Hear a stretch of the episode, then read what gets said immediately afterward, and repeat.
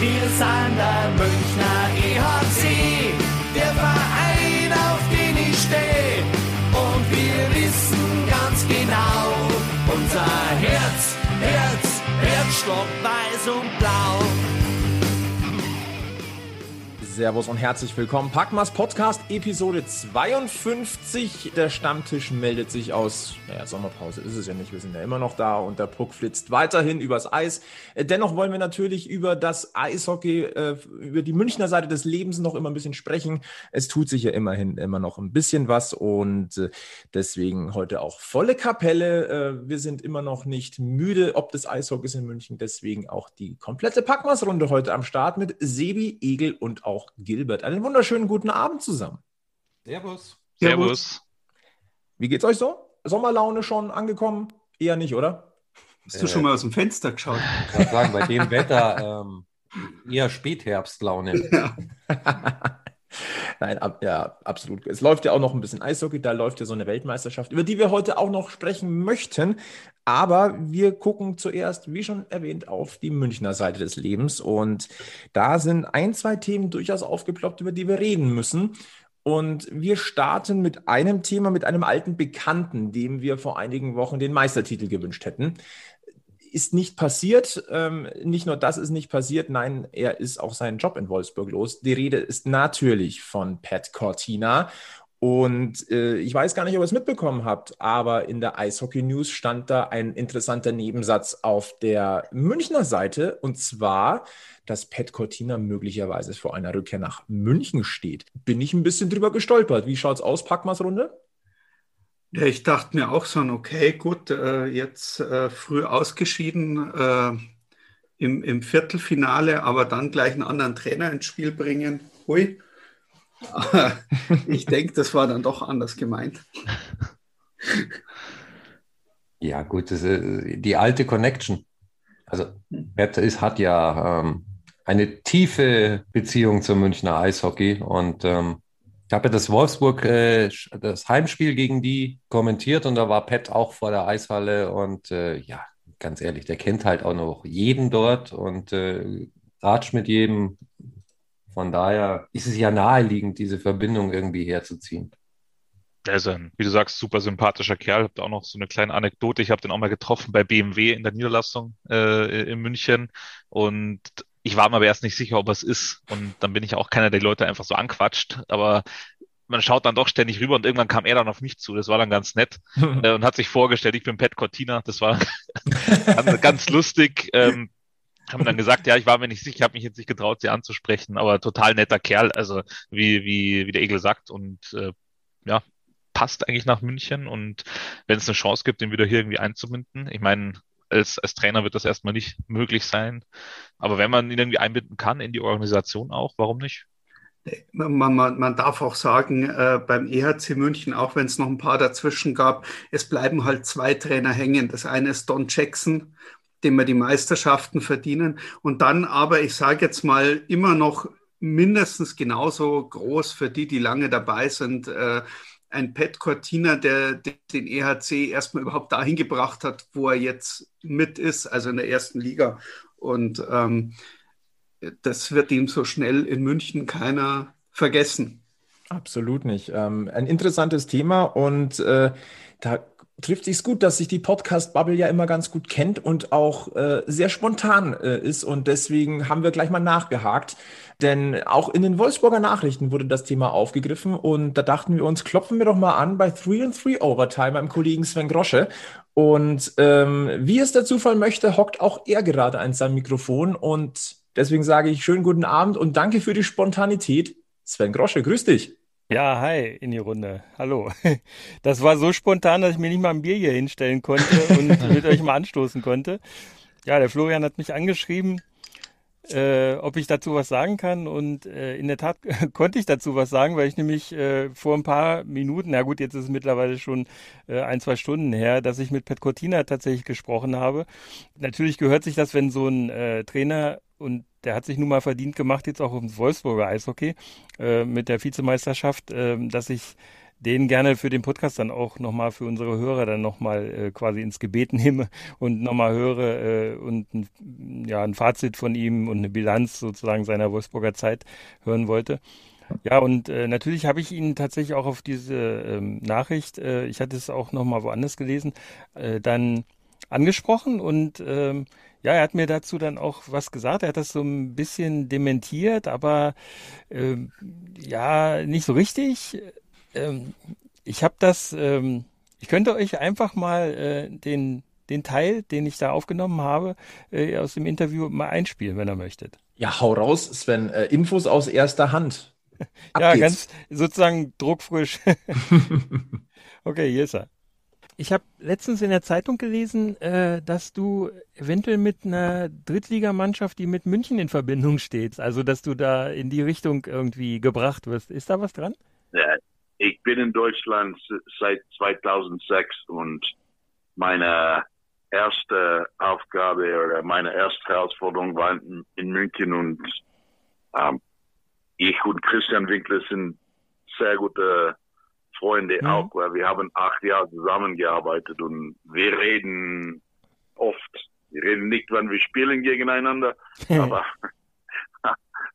aber wir, wir, wir, wir sind Freunde und ja, natürlich, ich rede mit Christian, aber das, das hat nichts zu tun mit mit äh, äh, mit, mit meiner Zukunft. So, mhm. wir, wir sehen, was was passiert, weil wie gesagt, das, ich, ich war nicht überrascht, aber ich kann nicht sagen, dass diese äh, äh, dass diese Decision Entscheidung hat, hat uh, you know, I'm I can't say I'm happy with the decision. So ich, ich brauche ein bisschen Zeit zu verdauen und verstehen und mhm. und ja, ich muss auch, äh, wie gesagt, meine Familie kümmern und ich möchte nicht eine andere äh, Situation finden, wo ich, wie, wir Umzug und für eineinhalb Jahre oder zwei Jahren und dann wir sind nochmal unterwegs. Das, das, ist, das ist schwierig für äh, die Familien.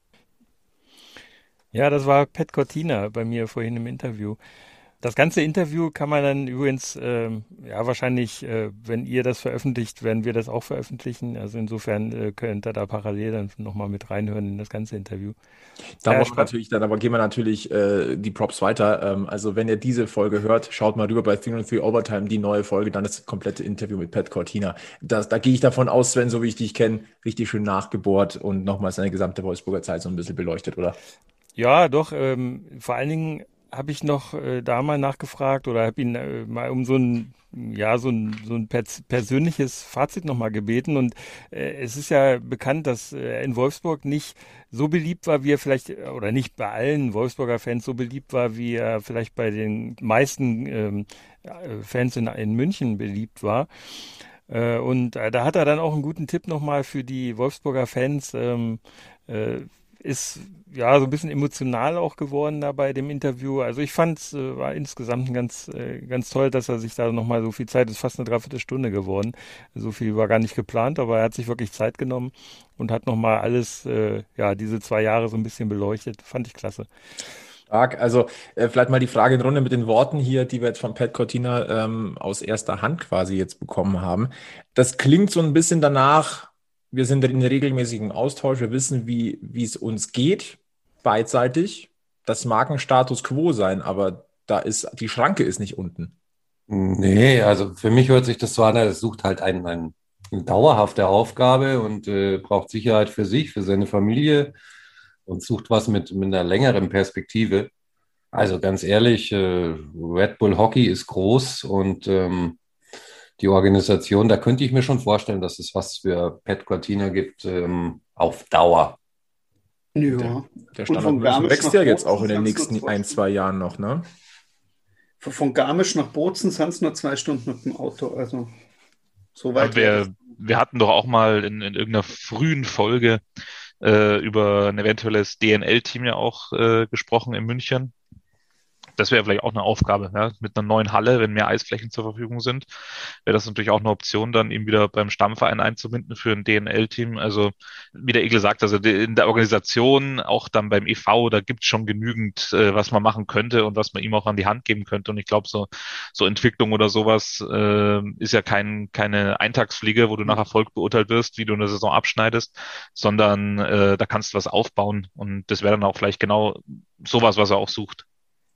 Und wenn man jetzt mal, Sven, wenn ich dich dann mal kurz noch, mit, noch mal mit reinholen darf, mhm. ähm, als ich ja bei euch auch mal zu Gast war, haben wir auch drüber gesprochen, dass Pat Cortina auch äh, junge Spieler einfach mal ins eiskalte Wasser schmeißt und denen Vertrauen schenkt und sie aufbaut. Mhm. Es würde ja tendenziell mit dem, in Anführungszeichen, erweiterten Münchner Unterbau, der jetzt langsam breiter wird, das wird ja sogar ein bisschen passen. Auch aus deiner Erfahrung, wie du Pat Cortina ja in Wolfsburg auch erlebt hast. Ja, ja, genau. Also ähm, ist ja dann äh, Tyler Haskins noch geholt worden. Der hat dann äh, sozusagen im Auftrag des ganzen Trainerstaffs dann sich um die Entwicklung der jungen Spieler ähm, auch gekümmert. Ähm, dennoch ist es natürlich so, dass äh, so ein Headcoach, äh, sagen wir, die Fäden zusammenhält. Ne?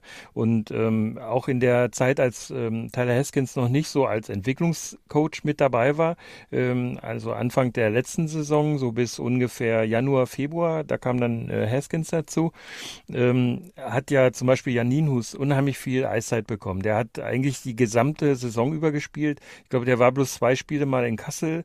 Ähm, in dieser Saison hat äh, Ninus bis auf die Zeit, äh, als er verletzt war, jetzt ganz zum Schluss, als er da den, den Headshot gekriegt hat, sozusagen, den, den Kopfcheck, und die Zeit, als er bei der ähm, WM war in Edmonton, ähm, hat er eigentlich auch permanent gespielt. Er war äh, eigentlich bis auf ein Spiel, glaube ich, wo er mal ein bisschen eine Auszeit bekommen hat, weil er vielleicht ein bisschen, doch ein bisschen überspielt war.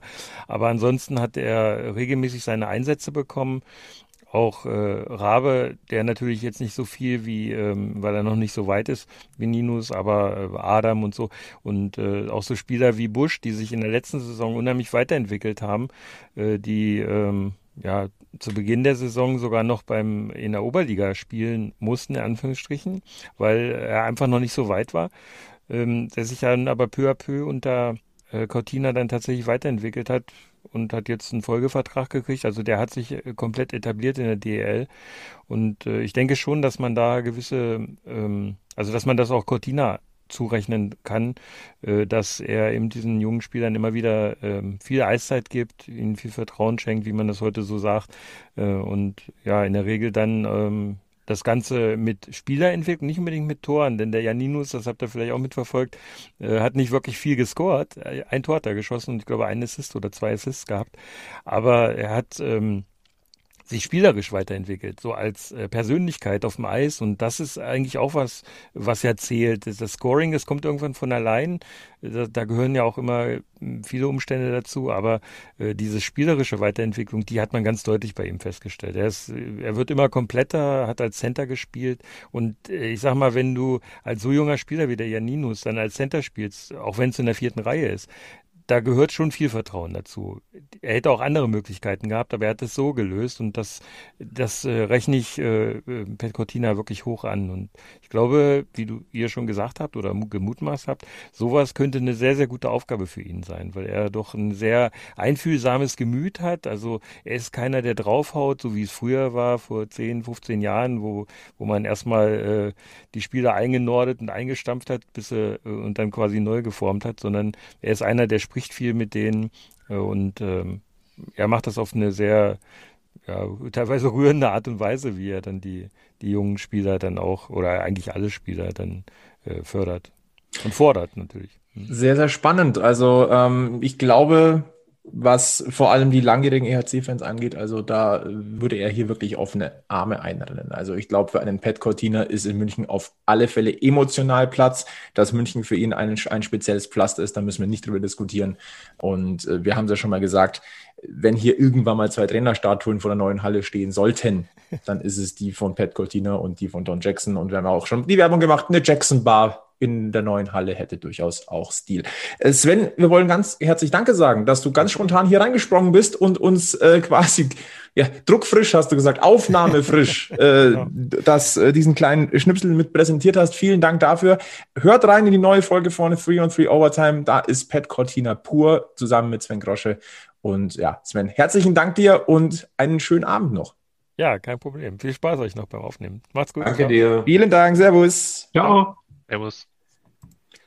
Pat Cortina und der EHC München. Spannend, wenn das so kommen würde. Hm? Ja, auch deswegen spannend, weil ich glaube schon, dass Pat Cortina dann ähm, seine Philosophie, wie man Eishockey spielt, auch nochmal ein bisschen anpassen muss. Wird definitiv so sein.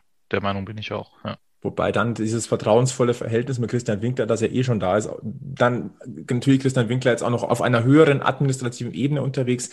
Ähm, aber ich glaube, das Einfinden, Zurechtfinden, dann auch mit einem erfahrenen Mann wie Michael Wolf, also noch nicht in der neuen Position, aber so grundsätzlich, ähm, ich glaube, das könnte funktionieren. Wir werden auf alle Fälle dranbleiben und das weiterhin verfolgen. Ein sehr spannendes Thema. Andere Ebene, neue Aufgaben gibt es auch für einen Spieler, der in dieser Saison eher kurzfristig zum EHC Red Bull München äh, gewechselt war. 18 Spiele waren es dann am Ende drei Tore, eine Vorlage. Die Rede ist von Andrew Abbott. Der hat ja jetzt seine Karriere beendet im, im zarten Alter von 38 Jahren. Er kehrt zurück an die alte Wirkungsstätte zum SC Bern und wird Sportchef dort. Die haben jemand ganz Erfahrenes gesucht.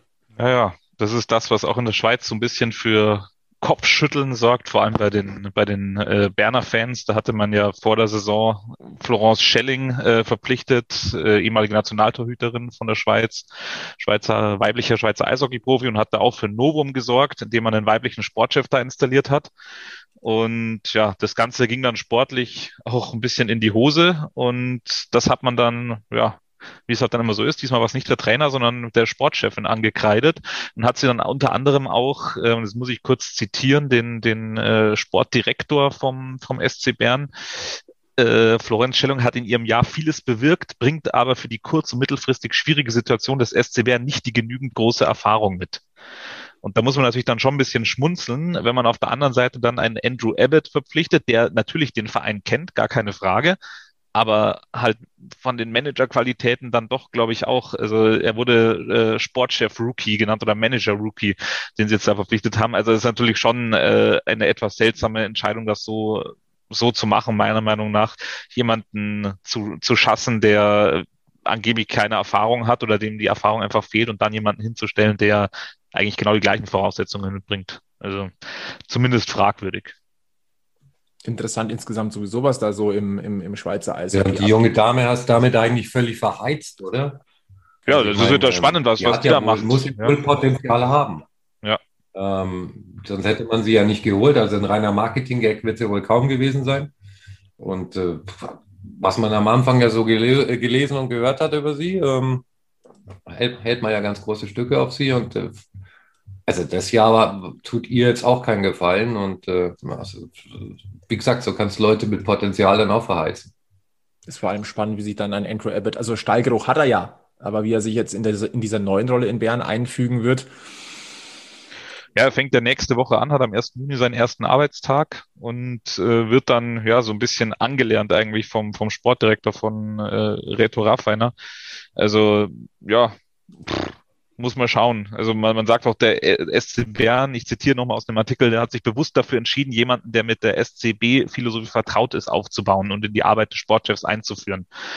Ja, wie gesagt, also das bringt er natürlich mit. Er kennt äh, wahrscheinlich viele Leute, er kennt das Umfeld auch, aber ähm, ja, das Fachwissen für, für eine Managerposition ist halt dann doch nochmal was anderes, als da äh, ewig auf dem Eis rumzufahren. Und da können wir gespannt sein. Der SC Bern ist ja eh so erfolgsverwöhnt und wenn da nicht der, der erste Platz in der Hauptrunde rauskommt, dann ist das ja schon ein Riesendrama äh, in der Schweiz. Ähm, und von daher, ähm, ja, bleibt spannend. Die haben ja, glaube ich, auch am Ende in der Saison auch nur noch von dieser Quotientenregelung profitiert, weil ja nicht alle Spiele zu Ende gespielt worden sind und haben dadurch dann mit Glück noch die Playoffs irgendwie geschafft. Also von daher äh, ja, bleibt abzuwarten, wie Andrew Abbott da den einschlägt. Hoffentlich besser für den SC Bern als dann bei München. Der Sportredakteur Ralf Reiner hat auch gesagt, wir haben mit mehreren Kandidaten ausführliche Bewerbungsgespräche geführt und Andrew Abbott hat sich dabei als bester unter sehr guten Anwärtern herausgestellt. Als günstigster wahrscheinlich, ja. Ich kann sagen, dann würde mich echt mal interessieren, wer die anderen Kandidaten waren. Ed Cortina wahrscheinlich. Aber auch eine sehr spannende Geschichte. Aber wir wünschen Andrew Abbott trotz kurzen Münchner Intermezzos auf alle Fälle alles Gute beim, beim SC Bern. Ähm, der Wechsel von, vom Eis in die Büros ist nicht unbedingt der einfachste. Fragt mal nach bei Michi Wolf. Auch der muss sich jetzt um, umgewöhnen. Der hat allerdings den Vorteil gehabt, haben wir auch mal schon drüber gesprochen, dass der jetzt ein bisschen Puffer dazwischen hatte, um einfach mal runterzukommen. Ja, und er ist ja nicht in so einer entscheidenden Position ist, glaube ich, wie, wie Andrew Abbott dann und hat, hat nicht den Erfolgsdruck. Ja. Das ist absolut richtig. Äh, Egel, für dich auch eine interessante Meldung in diesen Tagen, denn äh, dein Lieblingsspieler aus der Kogula oder wer? AHL. Nein, ich, ich rede tatsächlich über äh, einen Spieler, der in München für Furore gesorgt hat, dann leider schon wieder abgezogen wurde, ähm, das Herz des Egels vor allem zum Bluten gebracht hat, äh, der. Ich dachte, zur Nationalmannschaft mit Kahun wollten wir erst später kommen. ja, da wird es auch zu bestimmt. Stark, aber ich rede über einen Finnen. äh, und den Finnisch auch gut. Und äh, lieber Egel, ja, der hat einen Up-Call bekommen in die NHL und die Rede ist von Kalle Kossela. Ja, ja, ja, das habe ich natürlich mitgekriegt. Ähm, aber die haben ja, äh, ich glaube, zehn Spieler haben sie, haben sie hochgezogen, nachdem ja die AHL äh, erledigt ist und äh, die NHL noch weiter, da sind sie ja noch weiter dabei und auch äh, ganz gut am Start, aber ich glaube, man sichert sich da halt ab äh, für eventuelle Verletzte oder was halt so passieren kann und ähm, zieht deswegen die Spieler, die das Potenzial haben, halt nach oben von der AHL. Boah, ja, ich weiß nicht, was man, was man sich wünschen soll. Also wenn, wenn der jetzt wirklich Interesse an ihm hat, und das wissen wir ja alle gar nicht. Das, ist, das sind ja auch immer nur Gerüchte und, und, und Wunschdenken. Aber wenn, ähm, glaube ich, wäre es schon leichter, wenn er kein NHL-Spiel macht.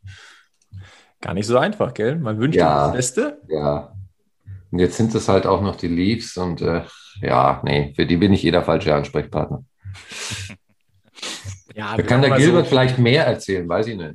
Nö, also was ich dazu sagen kann, ist auch nur das gleiche wie du. Man hat halt äh, aufgrund äh, eben der Playoff-Situation und da schaut es ja auch nicht schlecht aus. Ich glaube, die führen ja sogar äh, mit, mit 3-0 oder 3-1 aktuell die, die Serie an. Und wie du gesagt hast, um sich da abzusichern, hat man halt alles, was noch so da war, hochgezogen eben, um vorbereitet zu sein, falls äh, irgendwas passiert, falls irgendwas ist. Und da ist halt dann auch Kalle Kostila logischerweise dabei. Wenn er jetzt äh, nicht bei den Maple Leafs gespielt hätte, wäre er dann vielleicht woanders gelandet. Ja? Also ich denke, das ist ein ganz normaler Vorgang. Äh, man sichert sich so halt ab. Auch natürlich jetzt der besonderen Corona-Situation geschuldet. Auch da muss man natürlich dann abwarten, brauche ich vielleicht noch einen oder nicht. Und wenn man dann schaut, das sind ja dann gleich, also gefühlt ist der, der halbe AHL-Kader jetzt äh, bei den bei den Maple Leafs gelistet als als Scratches dann, also als, als nicht aktive Spieler für ein Spiel. Und äh, ob er dann noch zum einen Einsatz kommt, bleib, wird abzuwarten bleiben. Also ich, ich würde jetzt mal Nein sagen, aber wer weiß schon. Von den Statistiken her war er auf jeden Fall der beste Spieler der Malis. Was also was hier äh, Plus-Minus angeht, äh, über ein Punkt pro Spiel äh, gesammelt. Äh. Die Malis sind halt als Team jetzt auch nicht gerade das, wo, wo ich sagen würde, das Bombe. Ne? Ja, die Frage ist ja wirklich, ich meine, er hat ja eine Chance, äh, vielleicht sich dann was auszusuchen. Ja, die Frage ist, ob es halt nochmal für einen großen Wurf reicht. Ich glaube, der Vertrag läuft ja jetzt aus äh, nach der Saison und von daher muss man schauen. Äh, klar, wenn er jetzt noch Einsätze kriegt, da, da bin ich beim Egel, da kann man nur hoffen, dass er eben nicht da spielt, dass er sich möglichst nicht für höhere Aufgaben empfiehlt, wenn, wenn denn München eine Option wäre in so einem Fall. Aber wenn doch, ich meine, persönlich kann man es ihm ja nur gönnen, ja, dass er dann nochmal irgendwie seinen, seinen Traum äh, verwirklicht. Ich glaube, da hat er keine 20 NHL-Spiele in seiner Karriere. Also der wird sicher noch nach höherem streben. Aber wenn es eben nicht mehr dafür reicht, warum nicht nach, zurück nach München? Soll er sich bitte den Traum erfüllen, äh, einmal deutscher Eishockeymeister zu werden. Und die Champions Hockey League zu gewinnen. Genau. Vom finanziellen her, äh, ob jetzt AHL oder DEL, ich denke, da ist München in der Lage, mit der AHL einigermaßen zu äh, ja gut, die Frage, ja, die Frage ist halt, wo kriegt also, er einen Vertrag, weil er hat jetzt seinen NHL-Vertrag ja. noch mit, mit Toronto, also mit, mit den Leafs, ich meine, das ist die gleiche Organisation, aber er verdient ja. halt da auch nicht schlecht, ja. Ich glaube, ja. wir hatten das ja mal irgendwann in, in einer auch der ersten Folgen mal drüber gesprochen. Ich glaube, das waren ja pro Jahr momentan noch 1,2 Millionen Dollar oder so. Ähm, wenn ich es jetzt richtig noch im Kopf habe, ich müsste jetzt auch nochmal nachschauen, aber ähm, wie gesagt, wenn er keinen Vertrag angeboten bekommt oder einen dann zu deutlich schlechteren Konditionen, wo er genau. dann lieber nochmal das Abenteuer Deutschland haben möchte oder Europa, dann warum nicht? Spannend die alte Rückennummer von Kalle Kosseler trägt in München jedenfalls künftig Freddy Tiffels. Aber daran soll es nicht scheitern. Ein ganz kurzer ähm, Blick noch auf die auf den Kader des EHC für kommende Saison. Äh, ein Name schwebt ja immer noch so ein bisschen, das ist Matthew Mayoni. Äh, dem Vernehmen nach pokert der noch um einen neuen Vertrag. Also da ist das letzte Wort tatsächlich noch nicht gesprochen, klingt aber so, dass grundlegendes Interesse besteht von beiden Seiten, dass er noch. Pokert er oder überlegt der ERC, ob er vielleicht nicht doch noch mal jemand anders findet? Das ist äh, leider zwischen den Zeilen nicht so ganz rauszulesen. Also es, äh, ich, ich verstehe es so, dass der Spieler pokert. Mhm. Aber das ist meine Interpretation. Weil der Sebi hatte ja schon ein paar Ideen an Goodies, die man dem äh, zu, äh, dafür geben könnte, dass er da bleibt. Er ist ein sehr großer Formel 1-Fan. Man könnte ihn auch mal zur, zur äh, Red Bull Formel 1 mal einladen. Hätten wir gleich am Wochenende machen müssen in Monaco, dann wäre das Thema wahrscheinlich schon erledigt. Ja, ab in die Boxengasse irgendwo und dann, äh, dann, dann doch nochmal äh, vorher den Vertrag hinlegen. Also. Es kommen noch zwei Rennen in Österreich. Nur, nur so ja, Wenn die stattfinden, habe ich irgendwie schon gelesen die Woche. Also, es könnte auch sein, dass sie nicht stattfinden. Also. Ja, Stand, Stand heute sind noch zwei Rennen geplant mhm. in Österreich. Versprechen kann man ja mal. Also wenn das reicht, dass er dann, dass er dann da bleibt, ähm, ja, ich glaube, bei dem wird es auch das Finanzielle sein. Ich meine, der wird jetzt in der KHL auch nicht gerade wenig verdient haben, tippe ich jetzt einfach mal. Ähm, und wenn er die Option sich offen hält, dass er da vielleicht wieder hingeht, ja, könnte natürlich auch der Fall sein. Das ist absolut richtig. Ja, so oder so, wir brauchen da hinten nur einen Verteidiger und äh, ich denke auch, wenn es äh, er dann nicht wird, wird es hoffentlich schon einen Plan B geben. Wir wollen nach vorne blicken, tun wir ja im Grunde schon so ein bisschen mit äh, der, mit dem Kader. Wir müssen oder wir wollen erstmal dem sportlichen Aufsteiger in die DL gratulieren und das sind die Bietigheim Steelers. Ähm, und ich muss ganz ehrlich sagen, ich hätte nicht mehr damit gerechnet, denn die lagen im, im Finale der DL 2 ja äh, 0 zu 2 zurück gegen die Kassel Huskies und haben es tatsächlich noch geschafft, das Ding zu drehen und haben sich den Titel in der zweiten Liga gesichert und damit haben wir jetzt einen sportlichen Aufsteiger in die DL. Es geht nur noch um die Lizenz. Die wird natürlich, muss natürlich geprüft werden. Und Bietigheim, wenn alles glatt läuft, als Team Nummer 15 in der DEL 2021-22. Und äh, da frage ich jetzt einfach mal ganz einfach in die Runde. Was haltet ihr davon? Ja, also grundsätzlich, dass es, äh, dass es einen Aufsteiger gibt, äh, finde ich super. Frischer Wind in die Liga und es ist auch nur, nur fair dem, dem DL2-Meister gegenüber, Corona hin, Corona her. Dann spielst du halt mit 15 Teams und spielst ein bisschen verkürzte Playoffs. Das geht schon einmal, also kein Ding. Äh, Bietigheim, ja, also. Mei. Hatten wir das nicht schon mal, dass die Meister geworden sind und es einen Aufsteiger gab? Ja, ja, ja. Ähm, ähm, ähm, ähm wie hießen die noch? Ähm, ähm, ah ja, Schwenningen, richtig, ja. richtig, ja. Die haben sich damals am am Meister vorbeigemogelt und haben sich die Lizenz von Hannover gekrallt. Ja, ja, und jetzt darf Bietigheim dann nachziehen. Und äh, schauen wir mal, äh, was den Schwenningern jetzt die paar Jahre Vorsprung dann am Ende bringen. Wie, wie weit die jetzt schon die Nase vorne haben. Es gibt auch schon die ersten Zahlen äh, bezüglich äh, Bietigheim für die DEL-Saison. Also äh, Anfang Juli erhalten dann die Vereine erstmal ähm, Bescheid, ob die Lizenz erteilt wird. Der mögliche DEL-Neuling kalkuliert offenbar mit einem Gesamtetat von 3,3 Millionen Euro für die erste Saison im Oberhaus. Das ist eine Erhöhung um 20 Prozent gegenüber dem Budget der Vorjahressaison in Liga 2.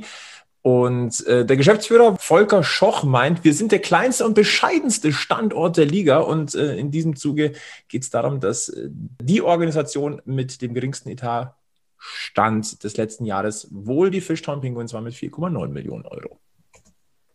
Ganz ehrlich, das ist sowas, was ich nimmer hören kann. Wir sind der kleinste und bescheidenste Standort und wir versuchen teilweise sich echt zu überbieten im Kleinsein. Also jahrelang hast du aus Straubing die Story vom kleinen gallischen Dorf gehört Iserlohn redet auch immer über sich selber so, Bremerhaven äh, und jetzt, jetzt die halt auch und also, müssen jetzt äh, die, die Bremerhavener und äh, Straubinger, die müssen jetzt quasi traurig sein, weil sie sich den Titel nicht mehr geben können, der kleinste Standort zu sein und äh, das jetzt nicht mehr als die große Ausrede verwenden können? Oder?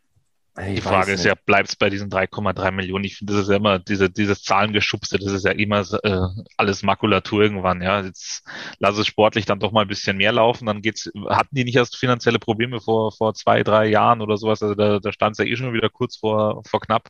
Also, wenn, wenn sie dann die Lizenz bekommen und das ist alles in Ordnung, ja, dann ist es okay, ja. Aber ich kann mir auch vorstellen, dass die in Kassel das auch noch nicht abgeschenkt haben, ja wenn da Bietigheim keine Lizenz bekommt, dann werden die auch in den Startlöchern stehen. Also von daher. Ganz interessant in diesem Zusammenhang ist ja, da haben wir auch, glaube ich, vor ziemlich genau einem Jahr mal drüber gesprochen gehabt. Äh, Bietigheim hatte ja zunächst gar keine Zweitliga-Lizenz für die vergangene Saison. Das ist ja auch sehr Dann interessant. Dann ist es auch gar nicht so lange her. Das war genau das, was ich meinte. Ja. Falls sich irgendjemand fragt, wo dieses Bietigheim eigentlich liegt, der Ort heißt Bietigheim-Bissingen, liegt nördlich von Stuttgart bei Ludwigsburg. Vielleicht mal so eine kleine Info für zwischendurch. So ja, Einwohnerzahl knapp 45.000. Endlich noch ein Team in Baden-Württemberg. Da braucht Schwenningen gar nicht mehr so weit zu fahren, siehst du mal. Ja. Kann Schwenningen da ein paar Fahrtkosten sparen oder, nee, wobei, die kommen ja zusätzlich dazu, weil es sind ja 15 Teams. Also das Schönste ja wirklich an, an Bietigheim ist äh, die Landstraße 1106. Da kommt man dann irgendwann Richtung Klebronn äh, in den Freizeitpark. Also der ist äh, nach Trips Drill. Top. Okay. Sehr schön. Also okay. kann ich nur empfehlen für jeden, der noch nehme ich jetzt war. das, äh, Aber ich nehme dem jetzt, dass Bietigheim so grundsätzlich jetzt nicht unbedingt eine Reise wert ist ich sage mal so, neue Teams, glaube ich, sind es wert. Und äh, ja, aus München Teams, nach Stuttgart ist jetzt auch nicht so weit. Ähm, man kann es mit schönen Sachen verbinden. also du kannst schon glauben, dass ich da auf jeden Fall hinfahren werde bei ein neues Team, wie du schon sagst. Ja, aber ich, ich war ja da in DEL-2-Zeiten schon oft und dann haben wir immer ja, irgendwie gefühlt immer so mit einem Tor Unterschied verloren und äh, wird auch oh. zukünftig so sein. Du weißt ja, wir verlieren gern mal bei den Underdogs irgendwie 2-1 oder 0-1 oder sowas. Ja. Machen halt jetzt nicht mehr in Schwenningen, sondern in Bietigheim. Boah, ich weiß schon, aber dann ist dann wieder Mannheim angeschrieben am Verkehr. Ach nee. Was vielleicht noch ganz interessant ist, äh, der Steelers Maraschoch hat äh, gegenüber der Bietigheimer Zeitung auch noch gesagt oder angekündigt, wir werden mit maximal sechs Ausländern in die Runde starten. Wenn wir die Kohle haben, können wir im Saisonverlauf immer noch nachlegen. Und weiter, ich traue unserer Mannschaft viel zu. Wir haben gute deutsche Spieler im Kader, die auch in der DEL zu den stärksten Deutschen gehören werden. Ja, habe ich schon erwähnt, dass ich die Farbe Grün beim Eishockey auch eher so wir hören raus, der, der Sibi ist kein großer Fan der Steelers. Ja, aber zu der Aussage, ich meine, im ersten Moment muss man schmunzeln und sagen, okay, also Spieler, die äh, zu den besten Deutschen in der DEL gehören, haben äh, die Saison davor noch in Bietigheim gespielt, okay. Auf der anderen Seite, ja, was soll er machen? Er muss ja seine Mannschaft stark retten, äh, reden, wenn er mit den Jungs äh, spielen will, Schrägstrich muss. Aber ich bin da bei euch. Also, ob man das immer so, so um zu dem jetzigen Zeitpunkt glauben kann, ah, sechs Ausländer und. Äh, der soll sich erstmal um seine Lizenz kümmern und ja. da können wir dann gleich vielleicht, da nehme ich jetzt Flo was vorweg, die Brücke dann irgendwann auch zur, zur WM äh, schlagen. Denn wenn es dann äh, welche der besten deutschen Spieler in der DEL wären, dann müsste ja mindestens einer mal im WM-Kader stehen. Und da glaube ich, ist von Bietigheim, meine ich, keiner dabei müssen wir auch mal gucken, wie sich es weiterentwickelt. Es gibt dann noch nicht. normalerweise dann auch den Abstieg. also es wird auch interessant, aber wir werden das weiter verfolgen und wir werden weiterhin drüber reden. Ansonsten noch zwei kurze Infos zu Bietigheim. Sie sind auf der Suche nach einem Partner in der DEL2, also nach einem Kooperationspartner in DEL2 oder der Oberliga. Und äh, die neue Halle, die dann für uns äh, interessant werden könnte, also die Bietigheimer Arena, 4517 Zuschauer fast das relativ neu, also könnte Aber interessant werden. Mit wem waren die denn jetzt eigentlich der Partner? Weil da muss ja jetzt noch jemand einen neuen Partner suchen. Weißt du das zufällig jemand?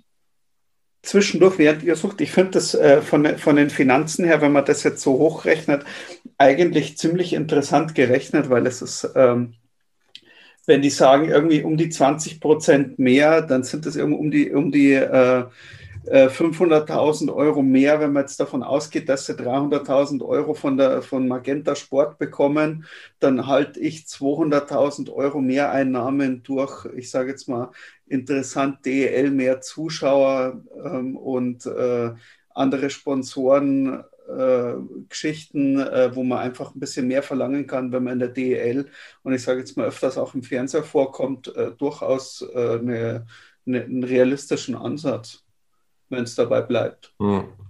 Es waren übrigens die also, Isolon Roosters, der DEL-Partner der Bietigheim Steelers. Oh. Also brauchen die Roosters jetzt auch einen neuen Partner. Bleibt spannend, wir werden es beobachten. Fakt ist, will Bietigheim in der DEL bestehen, brauchen sie das perfekte Performance Package. Bringt uns zu einem kleinen, aber feinen Hinweis, denn wir haben wieder etwas von unserem Partner Manscaped und da wollen wir euch das Performance Package ans Herz legen, das ultimative Hygienekit für Männer und das ist wirklich prall gefüllt. Ähm, hat den Weed Wacker, also den perfekten äh, Ohr-Nasenhaartrimmer dabei, hat den Lawnmower, beste Körperpflege für unterhalb der Gürtellinie. Dazu dann noch mehrere Pflegeprodukte mit dabei. Top Boxershorts habe ich schon mal drüber äh, gesprochen. Die Boxershorts perfekt für den Sport geeignet. Können wir euch wirklich nur ans Herz legen. Ganz, ganz tolle Geschichte. Und äh, das Beste ist, mit uns spart ihr sogar im Manscaped Shop, denn mit dem Rabattcode Packmas21 spart ihr 20% und erhaltet auch noch kostenfreien Versand. Wenn das nichts ist, weiß ich auch nicht. Und an dieser Stelle auch noch der Hinweis, es gibt parallel noch den Peak-Hygieneplan und wenn ihr euch da registriert, bekommt ihr auch noch alle drei Monate neue Klingen zugeschickt. Also in den Manscaped Shop gucken, mal so ein bisschen durchklicken, da sind tolle Sachen dabei und wenn ihr bestellt, nutzt den Code PACMAS21, 20% Rabatt und kostenfreier Versand. Weltklasse, dieses Thema. Weltklasse sehen wir auch momentan bei der Eishockey-WM und die ist richtig, richtig verrückt. Ich stelle mal die erste Frage an Sebi. Denn Sebi hat zuletzt noch gesagt, ja, da kommt jetzt diese Eishockey-WM, ich habe nicht so wirklich große Lust drauf. Äh, Motivation ist überhaupt nicht da. Und was muss ich in den letzten Tagen lesen in unserer WhatsApp-Gruppe? Natürlich läuft schon wieder nonstop der Fernseher im Hause Strasser. Sebi, wie, wie geht's dir denn so mit der Eishockey-Weltmeisterschaft momentan? Äh, ja, sie ist äh, deutlich äh, interessant. Deutlich interessanter und angenehmer, als ich es gedacht habe. Also ich dachte, ich wäre für diesen Sommer durch mit Eishockey, aber ähm, ja, ich habe schon wieder viel zu viele Spiele gesehen. Es sind ja auch sehr spannende Geschichten dabei. Also. Wie geht's euch so, Jungs? Egel, Gilbert. Ja, ich war ja auch kein großer Freund der Eishockey-WM, bin ich ja ehrlich. Ähm, ich habe auch, glaube ich, nur ein einziges Spiel gesehen ohne deutsche Beteiligung. Es war Kasachstan gegen Finnland. Ja, ich war sehr begeistert übrigens von dem Torwart von Kasachstan, gerade in dem Spiel. Und ansonsten, ja, muss ich äh, dann halt jetzt auch gestehen, dass das Deutschland-Kanada-Spiel hat mich emotional mehr abgeholt als ähm, so gut wie jedes DEL-Spiel vom ERC in dieser Saison. Hui. Also tatsächlich war ich sehr begeistert von diesem Spiel und habe sehr mitgefiebert und äh, sehr Daumen gedrückt. Und dieses sehr hatte ich äh, halt während der DEL-Saison komischerweise kaum. Und ähm, ja, dass ich das mal über die Nationalmannschaft sagen werde, hätte ich tatsächlich nicht gedacht. Hm. Ähm, ich dachte, das war eine einmalige Geschichte mit Olympia, aber jetzt haben sie mich schon wieder gekriegt. Gilbert, wie geht's dir? Ja, man fühlt sich schon so ein bisschen daran erinnert, so, so, es läuft auf einmal alles. Natürlich spielen, spielen die Gegner auch mit. Das sind ja generell Ergebnisse dabei, wo du denkst, okay, was, was passiert hier? Vor allem jetzt, wenn wir heute auch wieder aufs Spiel äh, gegen Kasachstan schauen, die da munter das Punkte sammeln anfangen äh, oder schon angefangen haben und munter weitermachen. Aber wie der Egel auch gesagt hat, das Spiel gegen, äh, gegen Kanada war natürlich schon abnormal. Also wie, wie die sich da reingeschmissen haben in, in Schüsse, geblockt und so weiter und so fort. Als würde es kein Morgen geben, als wäre das das letzte Spiel und es wird hier im, im Finale um irgendwas gehen. Also das war schon, schon äußerst beeindruckend. Und äh, dann auch noch dann halt den Sieg einzufahren gegen Kanada, also man muss dazu sagen, war natürlich jetzt keine Kanada-Auswahl, wo du sagst, die, die, vor dem müssen wir Angst haben. Die, das war das dritte Spiel und die dritte Niederlage bei denen. Aber trotzdem, ähm, kannst du dir auf die Fahne schreiben. Kanada geschlagen, 3 zu 1, auch noch überzeugend. Das war jetzt auch nicht irgendwie glücklich oder so. Du hast gut mitgespielt und du hast den Sieg erkämpft. Und wenn das so weitergeht, sind jetzt äh, mit der Niederlage heute gegen Kasachstan neun Punkte aus vier Spielen. Ich denke, das ist ein Schnitt, der kann sich sehen lassen. Ähm, der erste große Brocken ist mit Kanada weg. Jetzt äh, wartet dann vor allem noch, warten vor allem noch die USA und dann Lettland und wer weiß, äh, wo die Reise dann am Ende hingeht. Und genau das, was der Gilbert gerade gesagt hat. Finnland natürlich, Entschuldigung, natürlich, ja. Genau das, was Herr Gilbert gerade gesagt hat, mit ähm, sie, sie haben sich in die Schüsse geworfen und gespielt, als würde es keinen Morgen geben. Das habe ich zum ersten Mal in der Saison von einer Eishockeymannschaft gesehen, der ich die Daumen drücke. Genau diese kämpferische Arbeitseinstellung. Diese WM ist schon auch sehr speziell. Und ihr habt es gerade gesagt, äh, Kanada wirklich mit einem Team angetreten, das ist definitiv nicht die 1A. Das sind aber die wenigsten Mannschaften in dieser WM. Also da fehlen, da fehlt der Großteil der ganz, ganz großen Namen. Und deswegen, diese WM ist so schwer zu prognostizieren. Das haben ganz viele Experten gesagt. Ich habe mich vor, der, äh, vor dem Start der WM auch mit Basti Schwieler unterhalten. Der sagt also ganz ehrlich, das ist brutal schwer, da überhaupt irgendwas zu prognostizieren. Und äh, da gab es ja auch forsche Töne aus der deutschen Mannschaft. Und äh, die wächst aber auch gefühlt so ein bisschen zusammen. Ihr habt es gesagt, da wird sich reingeworfen, da, da man, man sieht, die haben Lust. Ähm, richtig spannend. Und die Ergebnisse, also da waren Ergebnisse dabei. Also, dass Lettland Kanada schlägt, boah, kann man nicht damit rechnen. Dass Kasachstan Finnland, den Weltmeister, 2 zu 1 im Penaltyschießen schlägt, äh, kann man auch nicht unbedingt äh, erwarten. Die USA nudeln mal Kanada 5-1 weg. Und ähm, heute Deutschland gegen Kasachstan 2 zu 3. Ein, ein, ein ziemlich äh, kurioses Spiel insgesamt. Also Ka Kasachstan, der Aufsteiger mit einer Art Eishockey zu spielen, Eishockey zu zerstören schon fast. Ich habe selten eine Mannschaft gesehen, die so eng vor dem eigenen Tor steht. Also ähm, man kann Deutschland jetzt nicht so extrem viel vorwerfen, außer vielleicht so ein bisschen die Chancenverwertung. Aber dieses Kasachstan, das ist, das ist richtig fies zu spielen. Und wenn wir mal einen Blick in die, in die andere Gruppe werfen, äh, Schweden ballert die Schweiz 7-0 vom Eis, also puh. Ja. Da, wollte ich gerade hin, in, in die andere Gruppe, was, was mich an dieser WM so, so, so äh, jetzt doch wieder mitnimmt. Also wir haben da so, so, so, so Ergebnisse, Schweden, Weißrussland 0 zu 1. War schon mal so eine Geschichte, wo ich mir gedacht habe, oi, das geht. Dann äh, hat man aber hier äh, so, so Spiele wie ähm, äh, Schweden schlägt die Schweiz 7 zu 0. Und das Spiel war, es war ein gutes Spiel. Also es war ein richtig gutes Spiel. Und dann, dann gewinnt äh, äh, die Sch äh, Schweden 7 zu 0. Und das war eigentlich ein ziemlich ausgeglichenes Spiel, wenn man sich das Ganze anschaut. Und dann nimmt man noch so Sachen mit. Und dann verliert Weißrussland heute gegen Großbritannien 3 zu 4 das sind halt so Sachen, wo man sich denkt, so, äh, ja, wer jetzt wen? Also es war aus den letzten Jahren immer eigentlich so ziemlich bekannt. Du hast da deine Favoriten und dann hast du die, die noch irgendwo mitfahren dürfen und mitspielen dürfen. Und dieses Jahr ist es so, hä, warum gewinnt jetzt der gegen den anderen oder hier gegen da? Was soll denn das? Also äh, das ist ja... Äh, die Russen haben auch schon Federn gelassen. Ja, also es ist ja fast schon frech, was da, was da passiert, gerade bei dieser äh, bei dieser Eishockey-Weltmeisterschaft? Können sich die nicht einfach mal dran halten, wer da zu gewinnen hat und wer nicht? also, also es, es gibt doch Regeln. Ja, genau.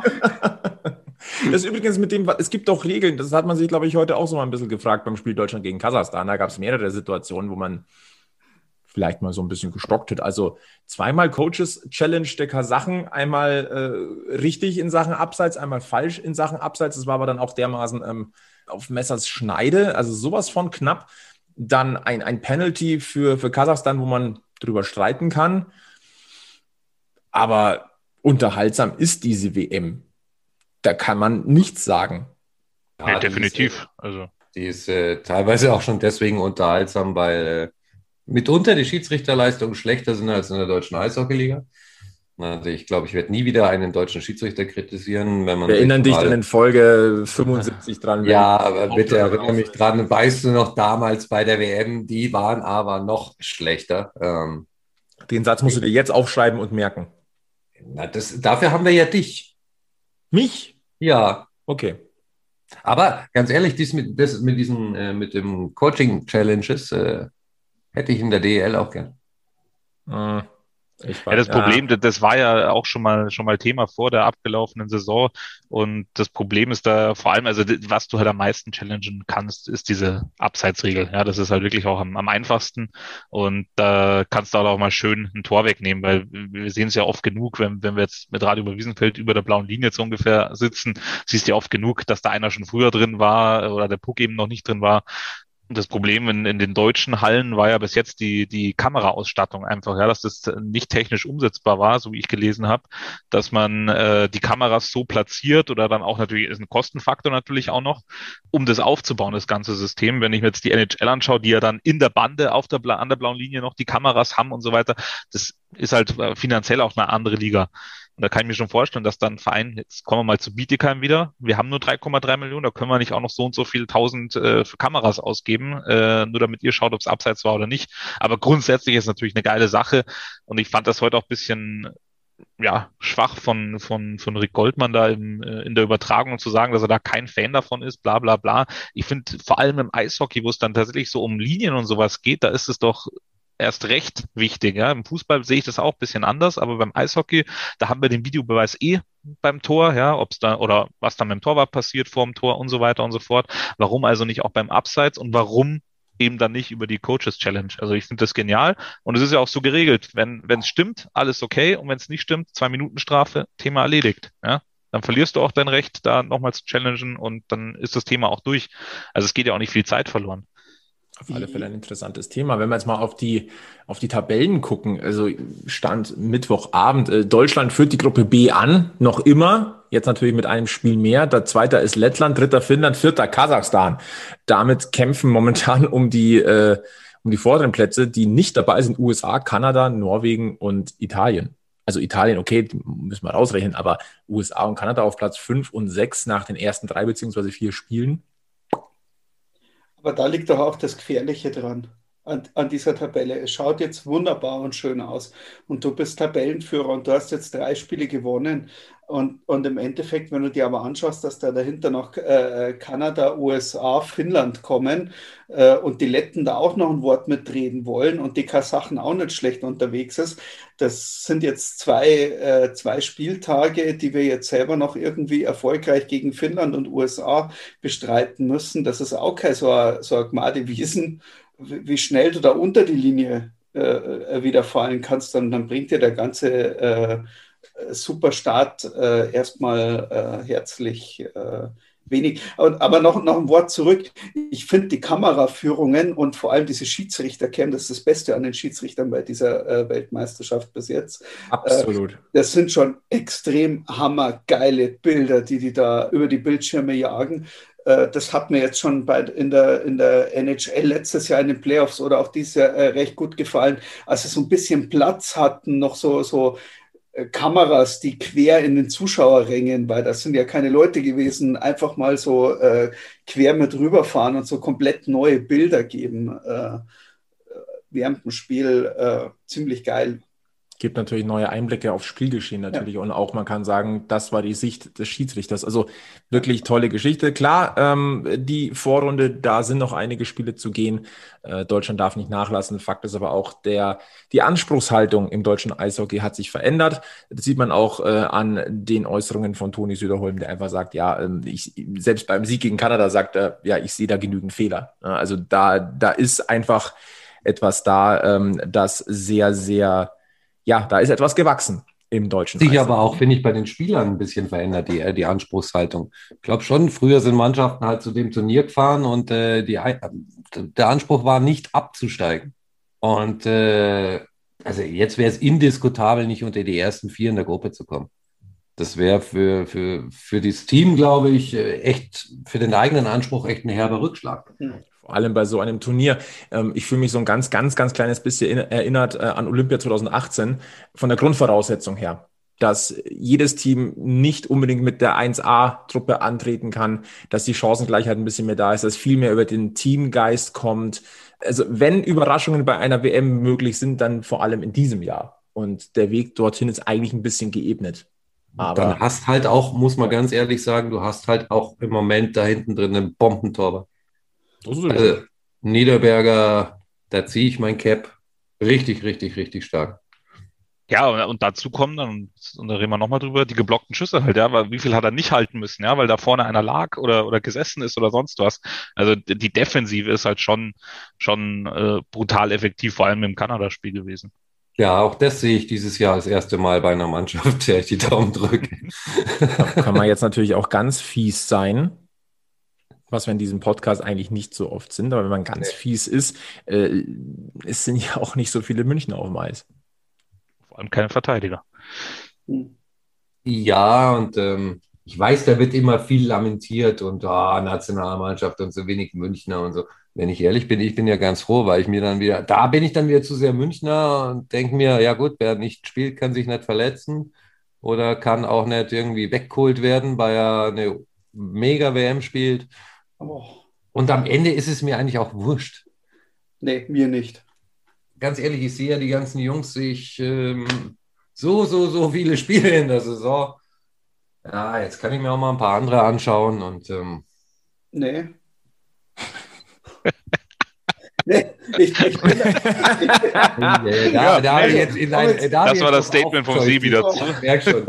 Ich, auf, auf, diesen Slot freue ich mich tatsächlich jetzt schon die, die ganzen knapp ein bisschen mehr als 50 Minuten. Na, ich, ich, bin da, ich bin da ganz einfach, es, es hat sich mittlerweile in der deutschen Nationalmannschaft einfach so viel getan und äh, es ist einfach, äh, es stellt sich raus, wer in der Nationalmannschaft äh, die, die, die Top-Spieler hat, die das Spielgeschehen bestimmen. Das sind auch die Vereine oder die, die haben sich rauskristallisiert, weil sie auch in der, in der, in der deutschen Eishockeyliga ähm, äh, dominante Rollen haben und zwar durchgängig. Und äh, mir ist da einfach zu viel Mannheim drin. Auch, äh, ich sage jetzt mal, äh, für, für Leute, die eben nicht mehr bei Mannheim spielen, äh, die, die schon äh, einen Schritt weiter sind. Äh, mir ist da viel zu viel Mannheimer Umfeld drin und viel zu viel Berliner äh, äh, Gekrakel. Ich, ich will da schon wieder haben, dass äh, die Nationalmannschaft mit den besten Spielern äh, dass da die Münchner ein Wort mitreden, weil ich denke, das äh, ist mittlerweile auch der Anspruch, äh, den wir haben wollen. Äh. War ja bei Olympia war es ja auch noch so. Ja, da haben wir auch noch, da waren wir auch noch Meister.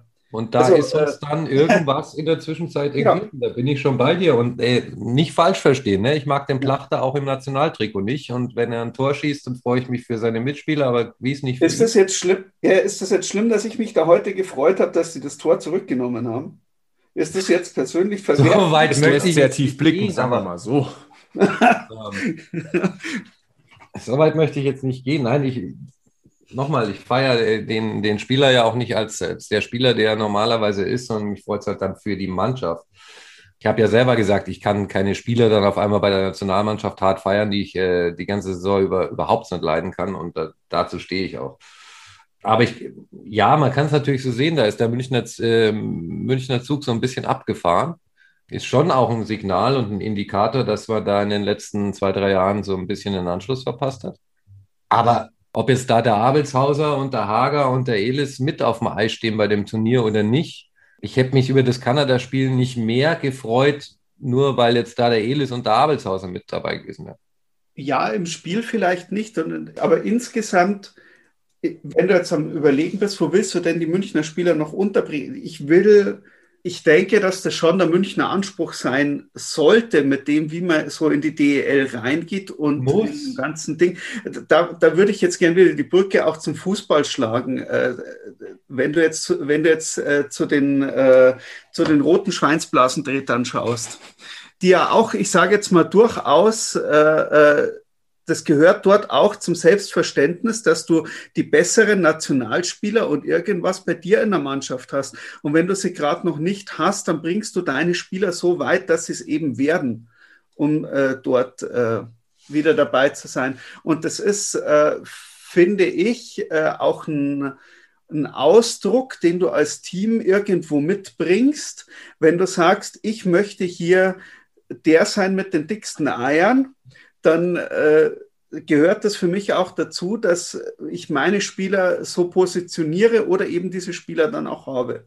Ja, aber am Ende, weißt du, wenn du es genau so machen willst, wie es im Fußball läuft, dann hast halt irgendwann auch eine kackenlangweilige Liga, Nein, ich, ich verstehe das schon, was der Sebi meint, aber du musst halt dann wieder ähm, das sehen. München verpflichtet halt auch keine wirklich, äh, wirklich Nationalspieler. Der letzte, den ich jetzt noch so im Kopf habe, äh, oder das sind eigentlich Elis und dann euer Liebling Gogula, ja die aber halt auch Sebis nichts mehr. Liebling, gell? Sebis Liebling. Sebis Liebling, Philipp der Gogula. Nein, der halt dann auch nicht mehr, äh, nicht mehr viel reißt. Und wenn ich mir dann anschaue, äh, zum Beispiel einen Stefan Leubel, der jetzt auch bei der WM nicht schlecht ist, der halt lieber nach Mannheim geht. Generell, die gehen halt alle nach Mannheim. Wer war denn der andere? Da kommt doch jetzt noch einer. Ich habe den Namen jetzt leider vergessen. Ir- Irgendwo her wechselt noch einer nach Mannheim. Ja, du hast Ähm, ja selbst Im Wohlgemut Kasper- wechselt nach Mann. Ja, genau, danke. Den meinte Genau. ich, danke. Der Ähm, allerdings bei der WM ja nicht dabei ist. Nein, aber Deutscher und der wird auf absehbare Zeit auch Nationalspieler werden und auch bei einer WM spielen, weil er halt dann in Mannheim sich bestimmt auch so entwickelt wie manch anderer. Und ähm, das macht München nicht. Ja, da baut man lieber drauf, dass man die die Akademie hat und sich da die Nationalspieler selber züchtet. Wie gesagt, man verpflichtet dann nur noch gestandene Profis, aber halt keinen. Man schafft's nicht oder man will nicht, zum Beispiel einen Tim Wohlgemuth oder einen Stefan Leubel nach München holen. Ja, und das finde ich dann auch wieder Weil jetzt natürlich Freddy Tivels nach München kommt. Aber der ist halt auch dann schon wieder ein, zwei Jahre weiter. Ja. Nee, aber das ist das, was, was ich halt auch ein bisschen, ein bisschen seltsam finde. Ich meine, wenn das die Philosophie ist, ist das vollkommen in Ordnung. Ähm, aber das ist halt dann die Konsequenz von der ganzen Geschichte. Da will ich aber auf die Fanbrille irgendwo wieder raus, weil es cast mich so dermaßen. Die Mannheimer Reihe, die Berliner Reihe, oh, die NHL-Reihe, oh, die vierte Reihe, oh, da fährt ein Kastner mit. Hey Leute, Sogar die Landshuter Reihe wird erwähnt. ja genau, die Landshuter Reihe. Weißt du, Leute, wollt ihr mich verarschen? Was kommt als nächstes? Die Augsburger Reihe. Ja, Ja, dann okay, ist aber wollen wir bitte die Kirche im Dorf kommt lassen Die hier. Bietigheimer Reihe. Ja, Ja. genau, die Bundeskamera, weil da kommen ja die, die, die besten deutschen Spieler her. Eben. Ja.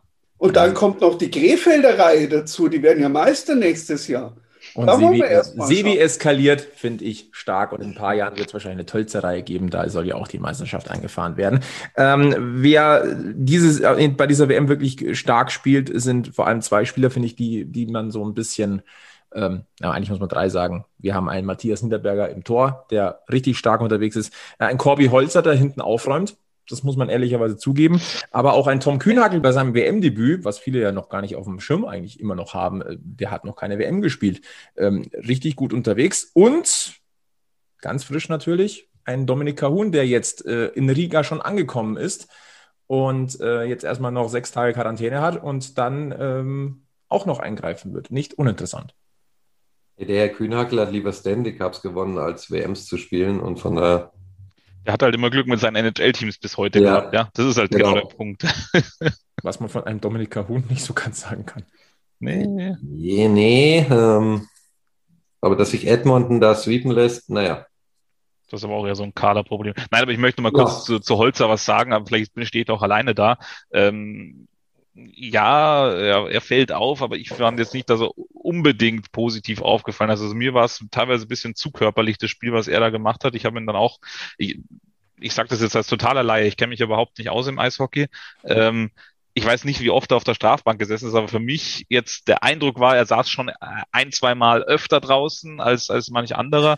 Und das ist halt auch seiner Spielweise geschuldet. Und wir haben es ja, glaube ich, in Folge 50, als wir mal drüber gesprochen haben, auch gesagt, ich finde ihn jetzt auch nicht so überragend. Der bringt einen Namen mit, der hat NHL gespielt und das war's dann aber auch. Und jeder redet immer von ihm.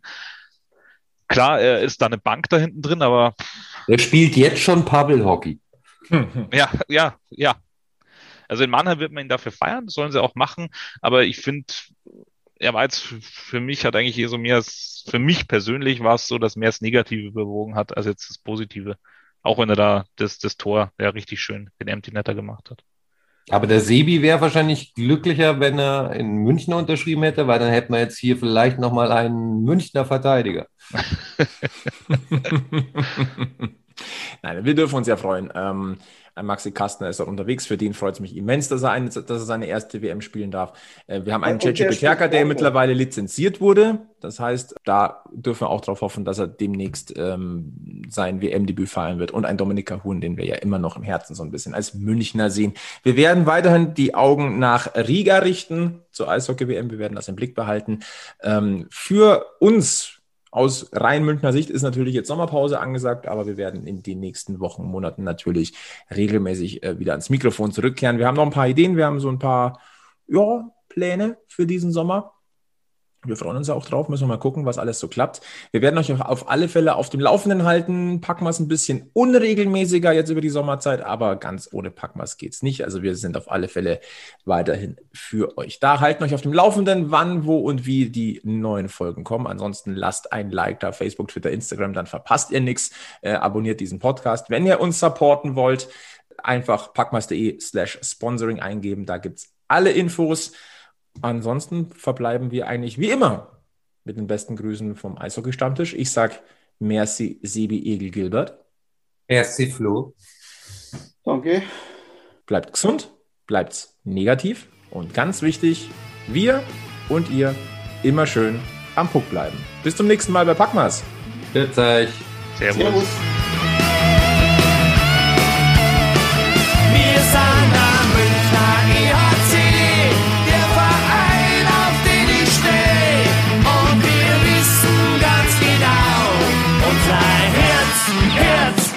Herz, Herzschlag weiß und blau.